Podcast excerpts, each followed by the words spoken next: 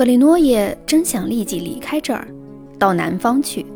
到那儿，他可以学习老头对他说的新技术。但是，这谈何容易呀！他无非是个学徒，而学徒是个微不足道的人。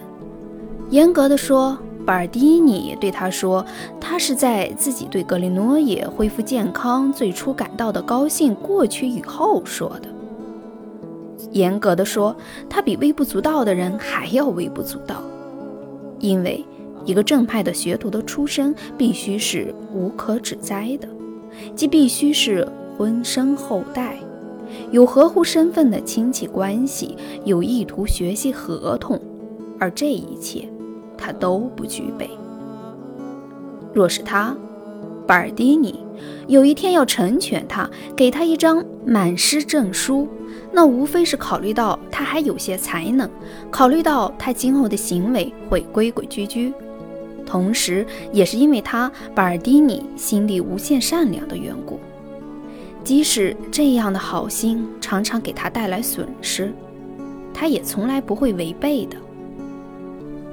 当然，这种好心的诺言拖了好长时间，即将近三年后才兑现。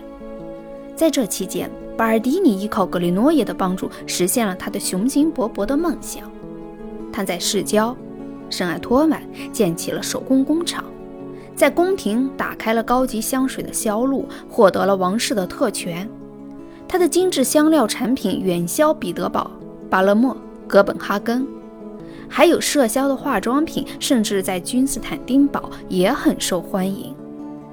谁都知道，那里盛产自己的香料，在伦敦城的账房里，在帕尔马的宫廷里。在华沙的宫殿里，里基利百德特穆尔德的伯爵宫殿里，都散发出巴尔迪尼的香水气味。巴尔迪尼在已经心甘情愿地准备去墨西拿穷困潦倒的度过晚年之后，如今却以气势高龄成了欧洲最大的香水专家和巴黎最富有的市民之一。一七五六年初。在此期间，他已经在交易桥上原来的房屋旁又造了一栋房子，专供居住。因为老房子直到屋顶都堆满了香料制品和香料，他坦率地对格里诺耶说：“他如今准备给予他自由，当然附有三个条件：第一，在巴尔蒂尼这里生产的一切香水不许他自己制造。”也不许把他们的分子式传给第三者。第二，他必须离开巴黎，在巴尔蒂尼有生之年不得再来。第三，他必须对前两个条件绝对保密。这一切，他必须向所有圣者、向他母亲的在天之灵，并以自己的荣誉发誓。格里诺耶既不相信荣誉和圣者。也不相信他母亲可怜的灵魂，他宣誓，他对这一切都宣誓，他接受巴尔迪尼的每个条件，因为他想要这张可笑的满师证书。这张证书将使他可以不引人注意的生活，不受阻碍的旅行和寻找工作。他觉得其他事都无所谓。这些究竟是什么条件呀？不得再来巴黎。他为什么要来巴黎？他对巴黎很熟悉，就连发出臭气的角落都熟悉。他无论走到哪里，都把他带到身边。多年来，他拥有巴黎，不生产巴尔蒂尼的名牌香水，不把分子式传给别人，哈，就仿佛他发明不了一千种别的同样优良和质量更佳的香水似的。只要他愿意。但是他根本不想这么做，他根本不想同巴尔蒂尼或随便哪个市民香水专家竞争，他根本不想靠自己的手艺来发财。若是有别的方式可以生活的话，他甚至不想靠它来生活。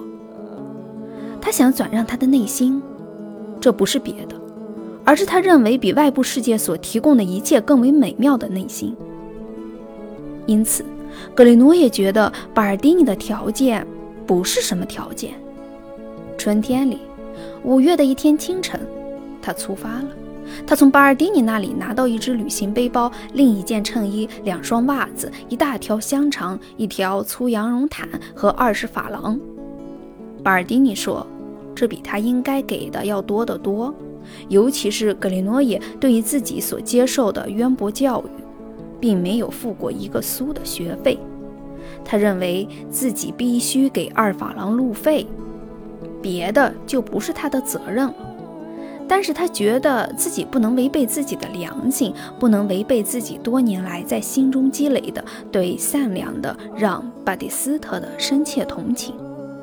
他祝他旅途上幸福，再次提醒他不要忘记自己的誓言。